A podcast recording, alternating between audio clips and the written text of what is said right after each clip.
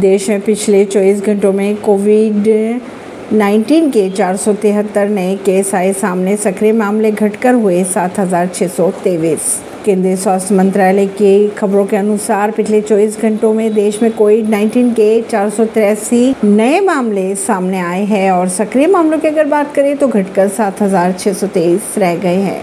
दिल्ली में transfer posting पर केंद्र का अध्यादेश, न्यायपालिका अपमान है, अखिलेश यादव ने कहा। कर्नाटक के सीएम की फ्री योजना की आलोचना करने पर स्कूल शिक्षक को किया गया सस्पेंड। कर्नाटक के एक सरकारी स्कूल के शिक्षक को राज्य के मुख्यमंत्री सिद्धारमैया की फ्री योजनाओं के कथित आलोचना करने पर राज्य के सिविल सेवा नियमों का उल्लंघन करने के आरोप में सस्पेंड किया गया। कर्नाटक के सोलहवीं विधानसभा का पहला सत्र हुआ। शुरू आर वी देश पांडे बनाए गए प्रोटेम स्पीकर। ऐसी ही खबरों को जानने के लिए जुड़े रहिए जनता सरिश्ता पॉडकास्ट से। परवीन दिल्ली से।